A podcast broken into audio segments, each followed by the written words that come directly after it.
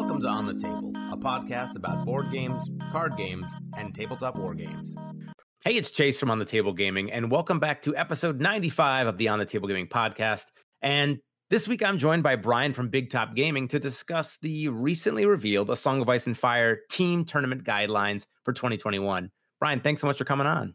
Yeah, thanks for having me here. How you been doing lately? I've been doing pretty well, all things considered. Uh, you know, it's it's been an interesting year to say the least. Yeah, so 95, huh? I wonder, do you have anything special in your pocket for episode 100? I I don't know if I can reveal that at this time here. So,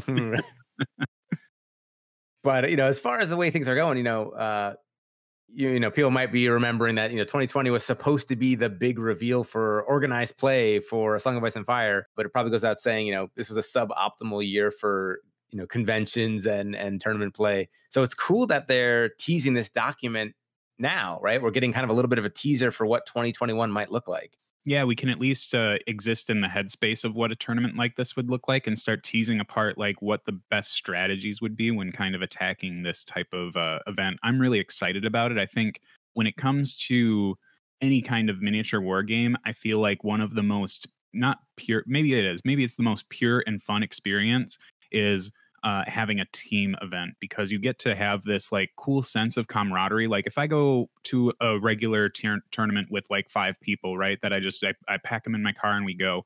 We're not really all like kind of fighting towards the same goal, and there's a good chance we might get paired against each other. And it always sucks to get paired against your your your car mates in in round one because you know someone's going to walk away from that game not happy.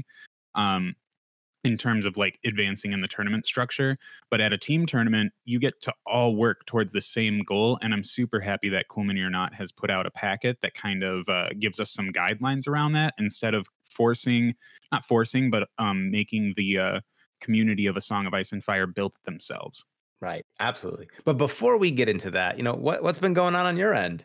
Uh, not not much really. I mean, like I, I'm I'm still super into the Baratheon stuff right now. Like uh, I've I haven't completely abandoned the free folk world. It's just that now that the Baratheon stuff is getting a lot more fleshed out, uh, I'm really enjoying a lot of what they do since uh, I, I kind of live for the grind when it comes to uh, my like play style in miniature wargaming. So the Baratheons are really kind of striking a lot of those boxes. Of course, Renly for sure. In terms of content production, I know that uh, song, the pandemic's really affected my ability to get interactions with a Song of Ice and Fire players in my local community, and uh, that's kind of stymied the battle report system or the battle report uh, production on my side. Mm-hmm. But uh, definitely, I'm waiting for the uh, the massive release cycle in November to start talking about what do the, all the attachment boxes bring to your building logic, and uh, then we can start talking about some of those other new releases. I think I jumped the gun a little bit with some of those Targaryen releases that kind of got teased on accident.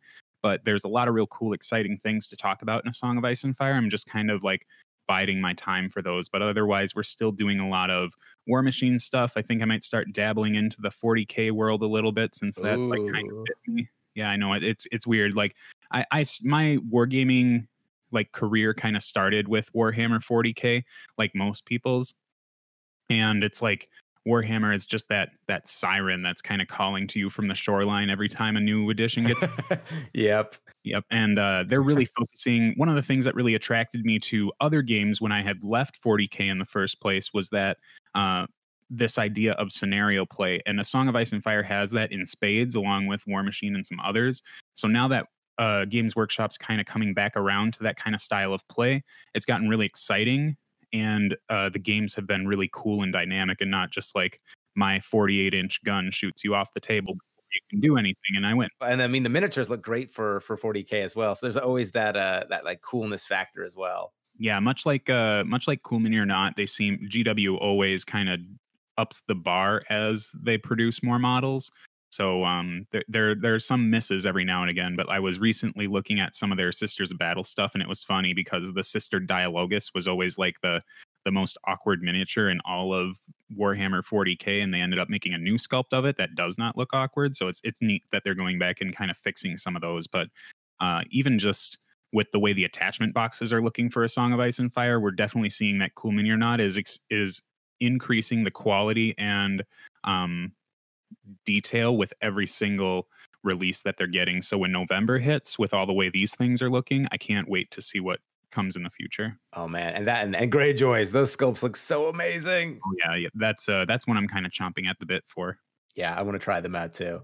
So what we have here then in this team tournament guidelines is that it's going to allow you to show up at an event, like like Brian was saying, and um, you'll be playing with a group of people as like a unified team. So um, it might be your four people against another four people, and we don't mean like playing on the table at the same time. It's not like two v twos, um, but there's a pairing and selection process where you're kind of like um, maybe not bidding, but you're you're you're strategically teaming up certain players to play against each other to maybe get the most advantage.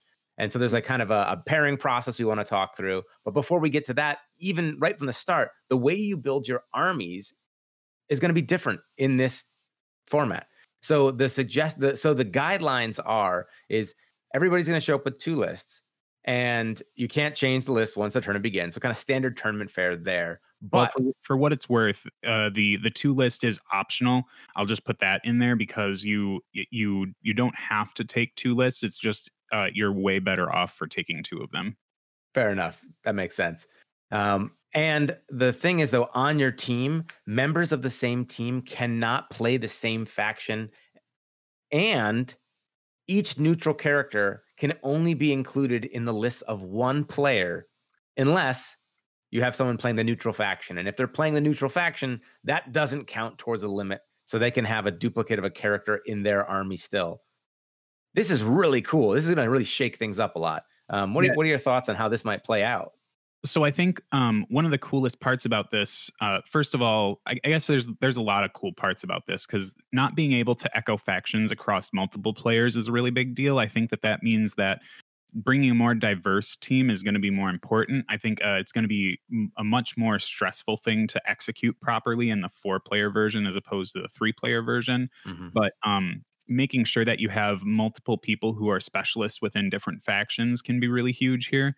The uh, the neutral thing is really massive. I think that um, in in in the headspace of a song of ice and fire i think that many people feel that the neutral faction itself is maybe a couple notches down from the rest i wouldn't say that it's like bottom of the barrel by any means and even so if the bottom of the barrel is neutrals it's not like they're that far from everyone else mm-hmm.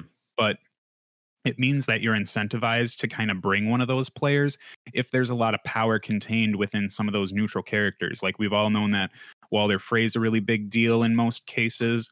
Uh, a lot of those combat uh, characters that are that kind of turn you up, like Bronn is kind of a big one. Brienne is a little bit on the big side, although I, I think she's probably bigger in my head than what most people would think.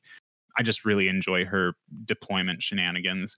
But um, as an aside, I, I don't want to go too far off into that one, but um, I think that it means that if you have a, a, a player who is well versed in the neutral playability and can execute their game plan on the table really well, they're going to be a super powerful asset to make sure that you can uh, can uh, wrap that into your play style to give you some really cool advantages. Like uh, the the really cool thing here is that um, it does allow you to double run commanders. So if there's one neutral commander that's really powerful, you can kind of echo that twice across your army or across your player list, right? So like if Roose Bolton is just really if you've got two really strong Roose players, you can have some Roose player in Lannister and then Roose player in neutral, and then you can capitalize on how much you can uh, control the pairing process with having two Rooses. So I think we're going to see. I mean, that's a huge boost for neutral players. I mean, I feel like they're going to be way in more. Eh, they're going to be in way more demand. I mean, uh, you know, Mike from Off the Wall Games. If you're listening, you're going to be get your get your phone ready. We're going to be people are going to be reaching out to you all the time. Those people who've been like diehard neutrals from the beginning. Yeah, they're going to kind of have to set up a table, right? and put a sign on it that says like uh, accepting applications for team membership. There we go. That can be his uh, his side hustle. He can just show up at tournaments and be like, uh, hire a neutral player uh, to round out your team. The first thing you just say is, "So what can you do for me?" you get listen. To, our blades are sharp. Exercise yeah. that hired out neutral feel. Oh my gosh, that actually that's hilarious because that like is thematic on like a whole nother level. Exactly. Yep. I think it brings a lot of value to a neutral specialist. I think they'll they'll find a lot of a lot of benefit in in this type of tournament setup. And and for the record, uh, that would never be me. I probably have played neutrals, uh, straight neutrals, like the least, especially with like no coin beyond the wall being a free folk thing. Um, not not really my wheelhouse. I think I, I get teased. I know Chanel's teased me in the past for being like, "Oh yeah, they don't have any options for this," and he's like, "Chase, they can take neutrals." And it's like, "Oh yeah." Yeah, oh, yeah. It, it's it's tough to remember that. I was a, a free folk purist for a really long time, and uh, at least now it's uh, it it definitely gives those those people who have been uh, neutral purists a really neat way to kind of integrate into this process. And so you you you then sit down with your team. You'll build out your list, making sure that you're not kind of duplicating these um, neutral characters, you know, within these guidelines. And then when you actually get to the event, there's two ways of pairing the players. Uh, so it depends if you have three player teams or four player teams. Maybe you've got a little bit of experience in this format in a slightly different incarnation. Do you think maybe you could walk us through? So, what are these? What sort of the strengths of this model, and and how does it really work? How does it play out? So the really interesting thing about team formats is that it allows you to kind of construct your your team setup first. You want to put a lot of effort into uh, making sure that your team's bringing lists that all kind of not synergize so well with each other and more so that they kind of don't have the same bad matchups. So if you're someone like a, and I'm just going to throw this out here as like, you know, a possibility, right? If you're a Lannister player, right? Maybe you might struggle into something like Free Folk a little bit more because your units are typically a little bit more pricey, that the, at least the ones that you're taking. And you play a more control oriented style, which Free Folk doesn't really care about that. If you want to control one of my six free folk raiders, it's not a big deal. Um, so that free folk pocket is going to be looked at as somewhat of a weakness for you. So instead, you can try and dodge that matchup and have one of your other teammates take it. Because if you're taking someone like uh, a Stark player who has really fast, hard hitting cavalry that can kind of hit in and back out and not worry about getting gummed up with the free folk stuff, or a Baratheon player who can just exist and tank through all of this free folk stuff that's going on. Yeah. Uh, you kind of don't have to deal with that so much because of the way that they set this pairing process up. So uh, this way, you can kind of bring a list that is, or bring a faction that is one that might struggle into the big headspace meta and have options to kind of dodge those matchups. I think that the the the team format allows you to really kind of tailor how things work in terms of the pairing process. You kind of pick and choose what you get to play into. Now, you don't 100% get to pick and choose it because of the way these are formatted, but there's definitely a little bit more control. So you can bring something that the rest of the community might not think is extremely powerful in like a 1v1 format, our traditional tournament styles, but you can start bringing things that are a little bit more, they would be more present in the meta if their boogeyman weren't as present in the meta as uh, as they are. This is really going to shake things up then. Oh yeah, for sure. I think that It'll allow people to get a lot of things on the table that they have been kind of afraid to put on in a competitive mindset.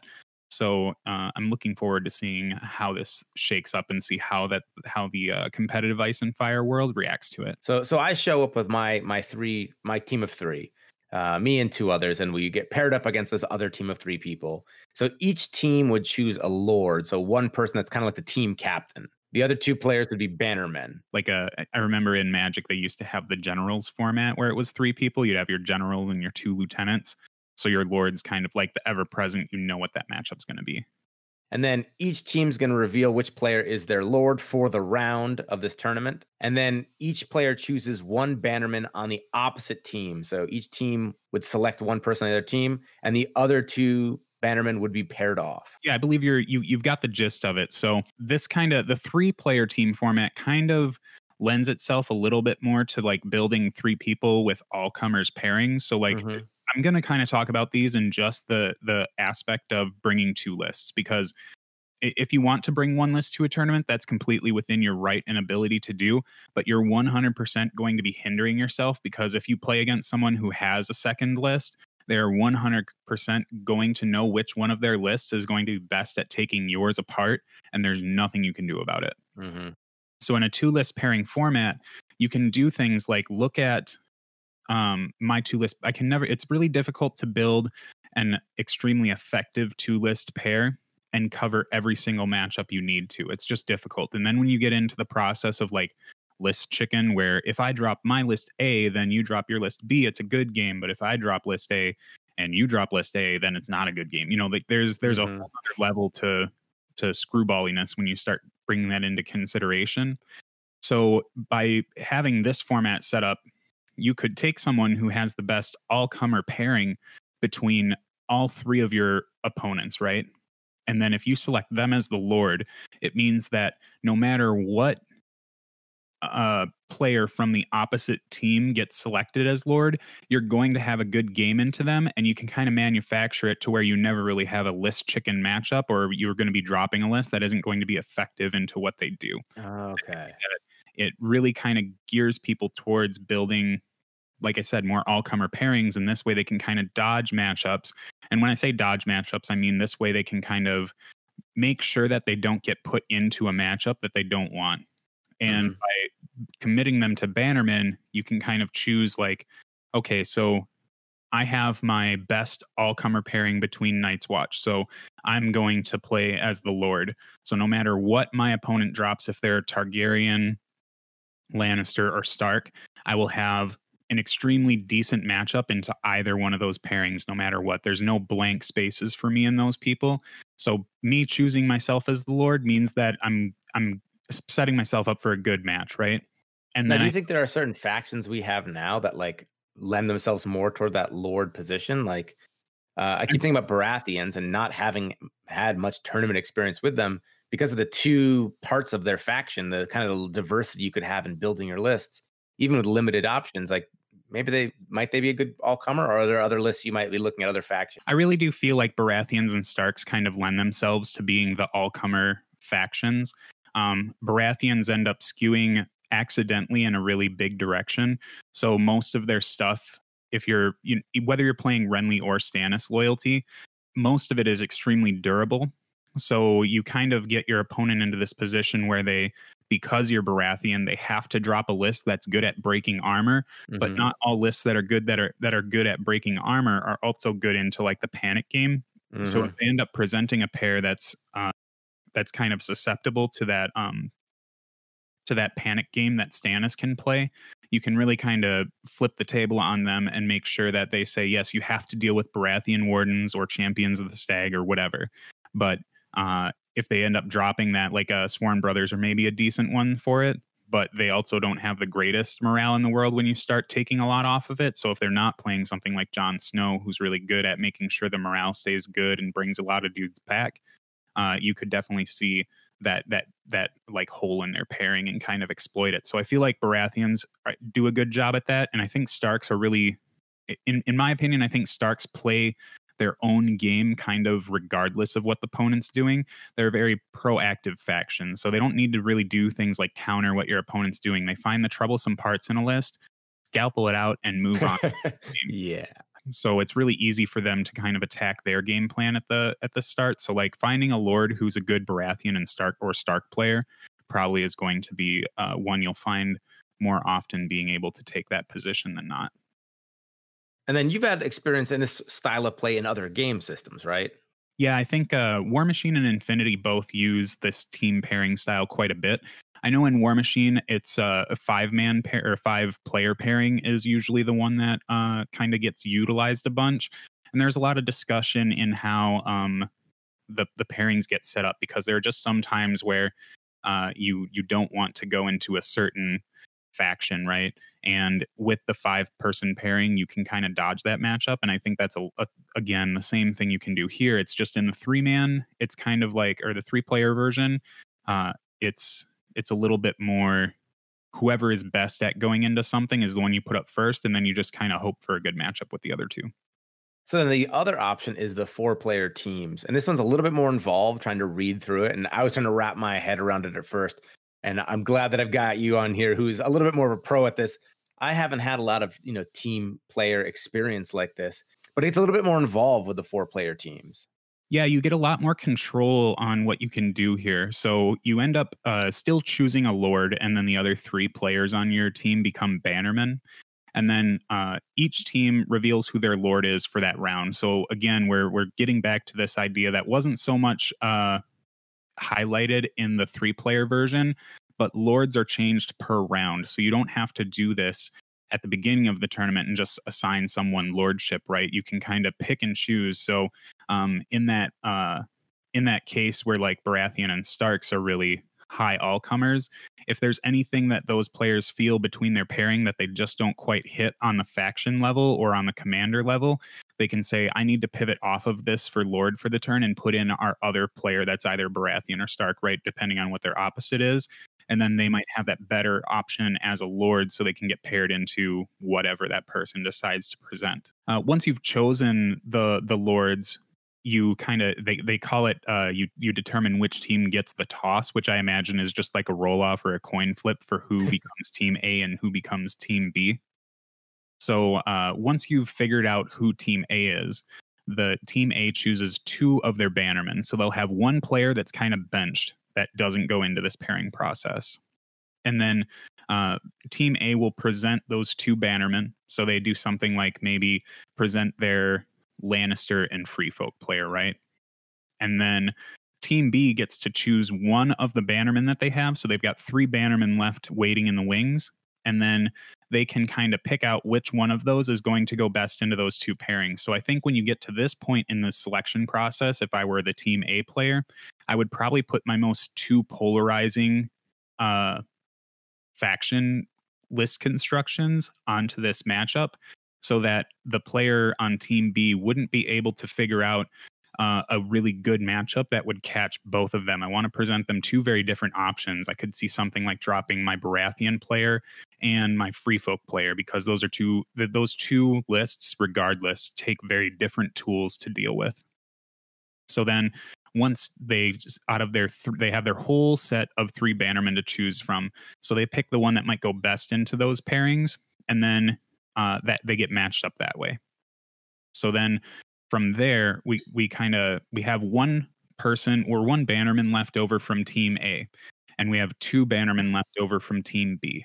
So then uh, team B puts those two bannermen out, and then uh, team A gets to choose which one of those two bannermen from team B play against their one leftover bannerman from team A. I know that you might need like your chalkboard with like tick yeah at home you're following along yarn and everything to keep up with this. But then as the team A player, I get to choose which person from team A goes into those two represented bannermen from team B.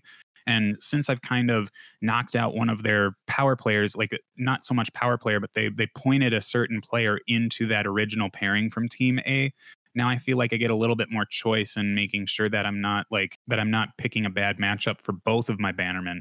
Because once I've decided to put one of my team my remaining team A player into the two remaining team B bannermen, that leaves me with my one leftover bannerman that's been benched and the one leftover bannerman from B that's still on the table. So I kind of get to dictate two matchups. And I think there's a lot of power with that in Team A.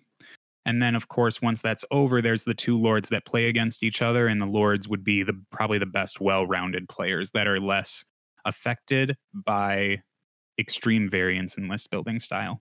Okay, so that actually makes a lot more sense to me now. And but one of the questions I had originally was so it seems like there's a, a possibility here that you know that A player or B the, the A team or the B team there might be kind of some built-in inherent strengths for that um, because you know one is choosing first or or gets the last choice. But within here, when the player from team A you know first chooses, they uh, sorry, but built in when the team B chooses at that first round, uh, team A gets to choose their deployment zone or pass it.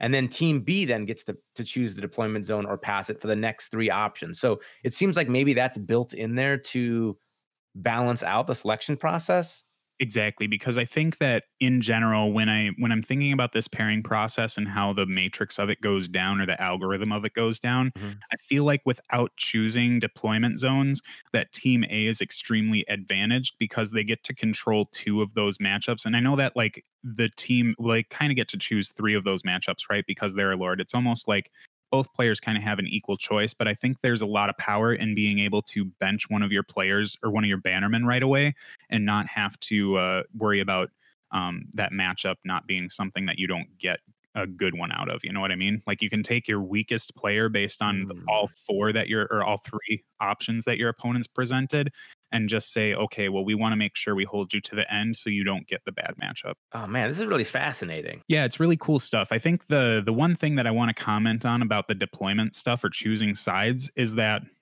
I feel like with the way that terrain setup in a Song of Ice and Fire goes, the deployment side isn't as impactful when you're allowing players to choose the terrain they want to put on the table and where it goes. I feel like one of the big uh, benefits to having um, this pairing process or this team process is that the tournament organizer should really be going out to each table and presetting all of the terrain that's on there because this gives another layer to figuring out which table do I want to put my first matchup on. And that could just be another layer that gets baked into uh, the team A B process. Because if team A gets to choose whoever picks the pairing, right? If they get to choose which table they get to play on, they can kind of manipulate their choice based on what the terrain looks like already. And then the deployment zone matters quite a bit too because if you're if you're a, a, decent to and setting it up so that one side is just slightly more advantaged than the other or there's a definite downside to picking one side over the other it gives a lot more levity to the uh the, the choice for picking deployment.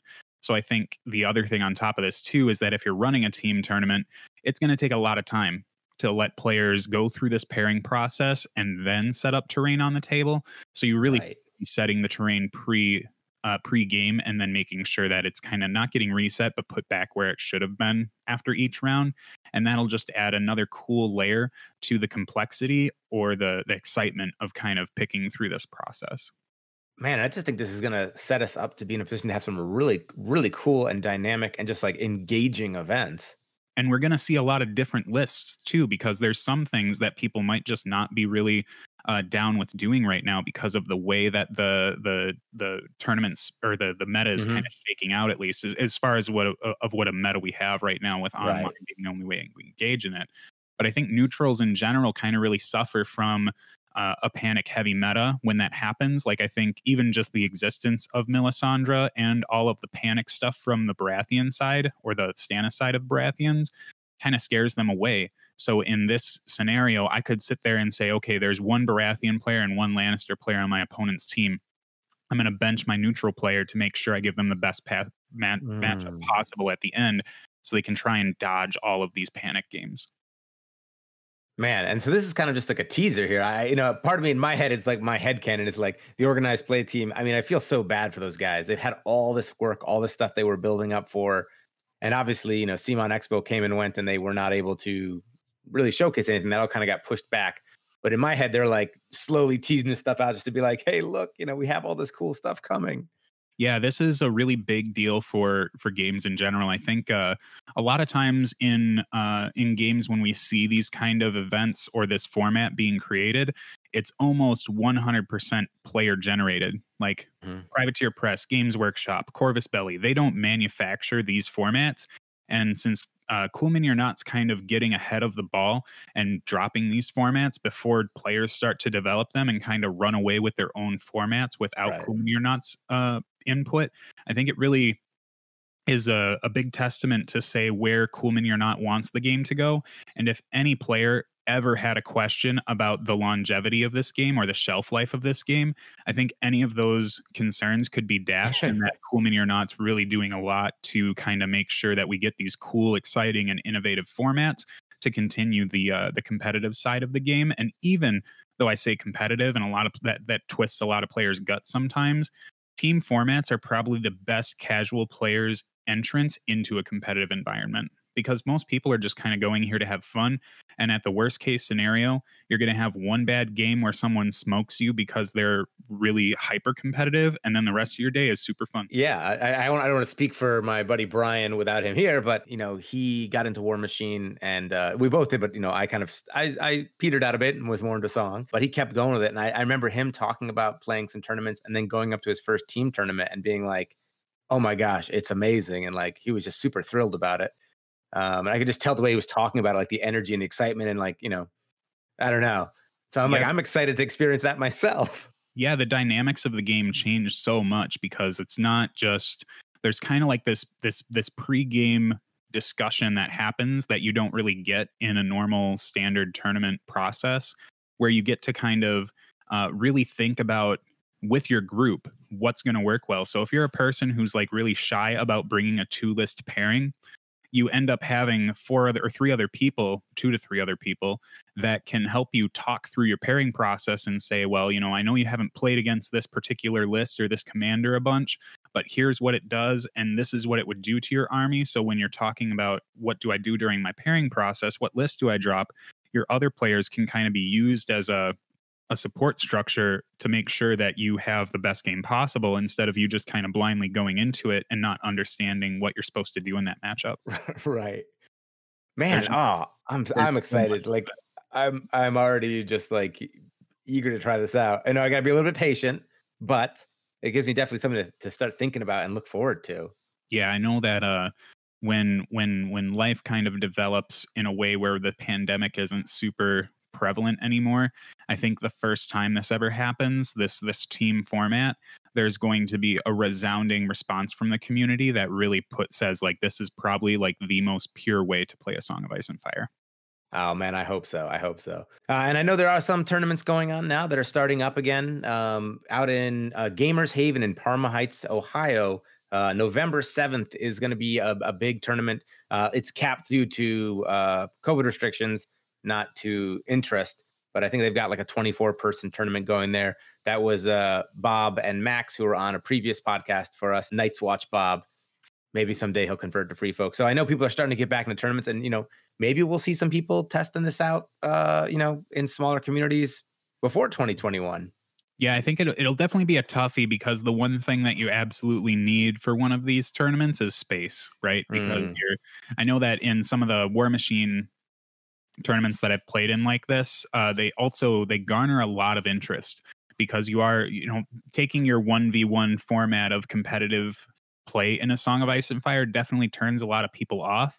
But we had a an event that was kind of born and bred in Wisconsin for the American team champ or America's team championship, and uh, we had pulled people from all over the continent like we had Canadians coming down to Wisconsin, we had people from Arkansas coming up. There were just there's so many uh, different people coming to kind of like kind of bring together at this event and some of them were extremely competitive but a lot of them were really just like we're here to have fun and just play with our friends because it really does give you that sense of camaraderie where everyone's working towards that same goal and it's just a really exciting and fun way to interact with the game and i'm really ex- i'm really interested to see how the a song of ice and fire community adopts this format and and kind of puts it at the i'm hoping that it becomes the forefront of a song of ice and fire organized play well, I will certainly be picking your brain about this because I, I, know you have a wealth of knowledge about this format and a Song of Ice and Fire. I feel like you kind of it's like a misnomer to have it be like big top gaming. It should be like big brain gaming or something. but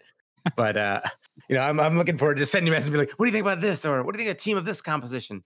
But I guess it's like it's like endless though, right? Because it all depends on who you're matching up with and oh yeah, there's just a whole whole nother layer to figuring this out. So it's one. It's just again, not not to sound like a broken record, but it really does appeal to a lot of people where like the competitive the, the non-competitive people or the more casual people they can sit there and just like bring what they want to and hang out with their friends and have a good time working towards the same goal. You know, everyone's victory, the team's yeah. victory is a shared victory. And even if you lose, it's not always the worst because that's one thing we didn't go over is like the idea of jumping on a grenade, right? So, like, yeah. if you're a player who's like, okay, everyone on my team is really garbage into, uh, like, uh, for whatever reason, Lannister players. So I'm going to take the player that's probably like a little more practiced into that, probably doesn't have the greatest matchup in the universe, but I'm going to throw them into that one because I'm expecting them to lose in order to help bolster my other players' percentage of winning because we're all just bad into Lannister. Dan, that's so cool. I'm yeah, man, I'm gonna start thinking about this already. We start making some lists and, and talk to some buddies and oh man, yeah. And so now the, the big thing is so uh, this was just essentially a, a preview of things to come. And so, you know, people out there remember there's a whole organized play. Uh, I don't know what to call it, you know, thing Almost experience, right? Experience being developed, and they and they had a group of people working on this, and and uh, you know, this isn't it, right? This is here's a document in advance of like just kind of a preview of some of the things for 2021, and uh, Oh man, I'm so excited! like yeah, talk about a talk about a big month. This this we're having so much stuff coming out soon. It's so interesting to think that this is the thing. One of the big things they've decided to preview is like the first initiative towards their competitive play uh, campaign, right? Because like in my opinion, I feel like this is the pinnacle. Like this is the mountaintop. You know, this is the very tippy top of the great of the of the wall, right? I know. and uh and from from here I I only can imagine it going up and uh, it's just so hard to imagine hard to think of because this is such a huge fun thing and I know that a lot of players might be intimidated by it but there's just so much you can engage in with this format. It's it's a really exciting time. And just, you know, not that there was ever any doubt, but it's like such a clear indicator that CMON really does have a plan and they're working towards it and you know, they've got this exactly. I think there's a lot of momentum with the developers too, where you know, in in the past, some of Cool Mini or Not's competitive games have kind of fallen by the wayside for one reason or another. But like a Song of Ice and Fire is still clipping along, and it's a lot of the community that keeps their motivation up. And when they put this stuff out, it brings our motivation up to play. Yeah. And it just kind of keeps on building and building and building to this massive crescendo where we're just going to be like, organized play is so awesome, and this is one of the best games you can find on the market. I do feel like the first time uh, we try and facilitate something like this locally, though, I'm going to be like, okay, wait a second. If A chooses B, and if B chooses, I'd be like, it's like some sort of like math equation where I'm like, well, okay, so now there's two to two but hopefully there'll be someone uh, you know locally who can help guide me through this. It's it's pretty simple to document. Yeah, but the, the, the always sunny memes keep popping up. And but uh, yeah, the first time I went to a team event like this where we had to choose player setups, there's always the person we'd elect as the captain who was kind of like the main decision maker, mm-hmm. and that's usually the most experienced or the one who kind of understands every aspect of everything in the game a little bit better. And those are the people you really want kind of spearheading things, and they can kind of start asking the questions to their other players to say, okay, well, here's what I'm thinking. What do you think about this, given your, you know, skill level and how you've interacted with other uh, lists like this in the past? And as long as you have someone kind of facilitating that discussion, it's really easy to kind of watch this system kind of unfold in front of you. And the more you engage in it, the more you understand it. I know there's a lot of team A and B back and forth, and this yeah. bannerman and that bannerman gets eliminated, and then you've got this bannerman, and it sounds really confusing and chewy. But like once once you go through it the first time, it's all downhill from there, and you understand it. Oh man, I'm so excited. I mean, from my background, uh, I've mentioned maybe on here. So I, I my background is in uh, combat sports originally, and I stopped that to do this sort of stuff. And I really enjoyed like team sports that are like nested in individual sports where you're kind of like all working together, but then you go out there and you perform on your own and then you kind of come back to the group. Um, and I'm just excited to have this sort of experience brought into tabletop board gaming. Yeah, there's the, the other cool thing about this too that um, is kind of hidden sometimes when we play is that sometimes you might do one of those like kind of pitching someone to a bad matchup and then they might actually learn that that's not really that bad of a matchup yeah. they might actually pull that out and then like there's always the the nail biting and it's, it's not so much in the four player team format because there's not enough players to make it where like two people from the team have lost and two people from the team have won and then there's that one matchup where you're all just like biting your nails in excitement and anticipation whereas in a normal team we're in a normal format for like the 1v1 competitive play you really don't care if there's only one person left playing their game. You kind of just want them to be done to move on. But there's just so much involvement and excitement and figuring out like, oh, that's so true. Yeah, that's just going to make the actual event so much better. Yeah, it's kind of it's kind of the reason why I think uh, at first I was not a super huge fan of the uh, the way that Mini or Not scores their rounds.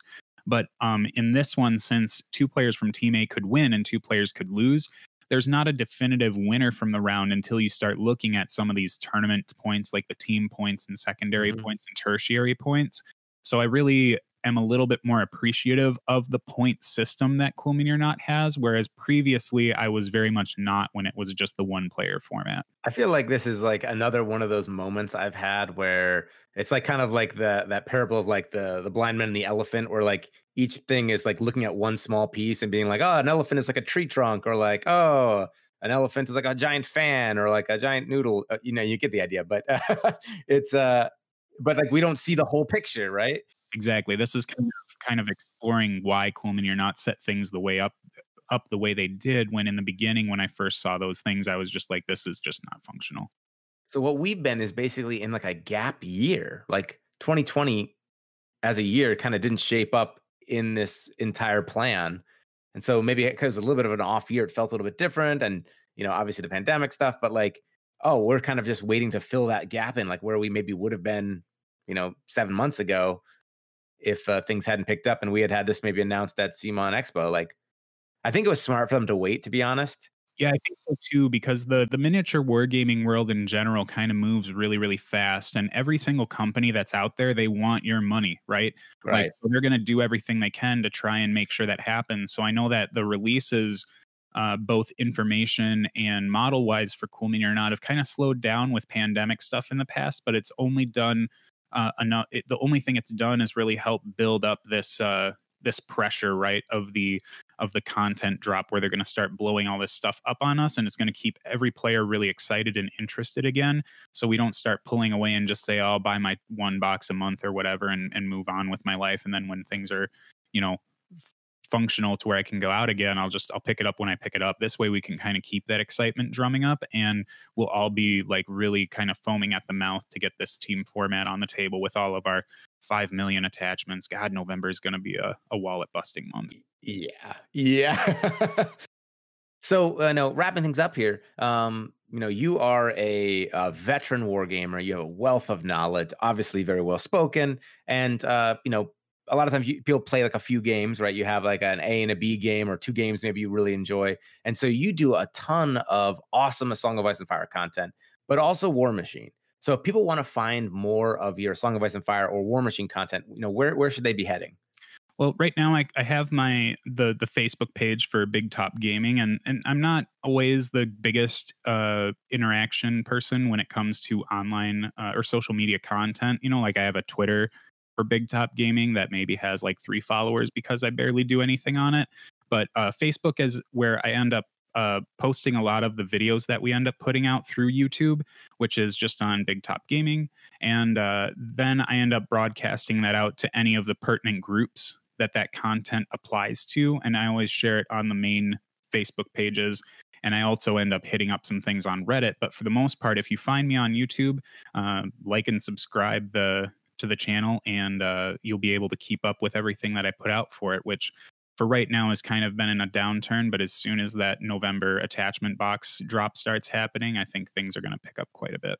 Yeah, man. Oh, and I've oh, you've always done great content, and you know it's always great talking to you. And thank thanks so much for coming on. Yeah, likewise. Thanks for having me here. I was really stoked to discuss this new format. Oh man, I feel like I learned so much, and so thank you for helping facilitate that. Uh, and if you're listening, make sure you check out uh, Brian's content over at Big Top Gaming. And in the meantime, we hope you get your miniatures on the table.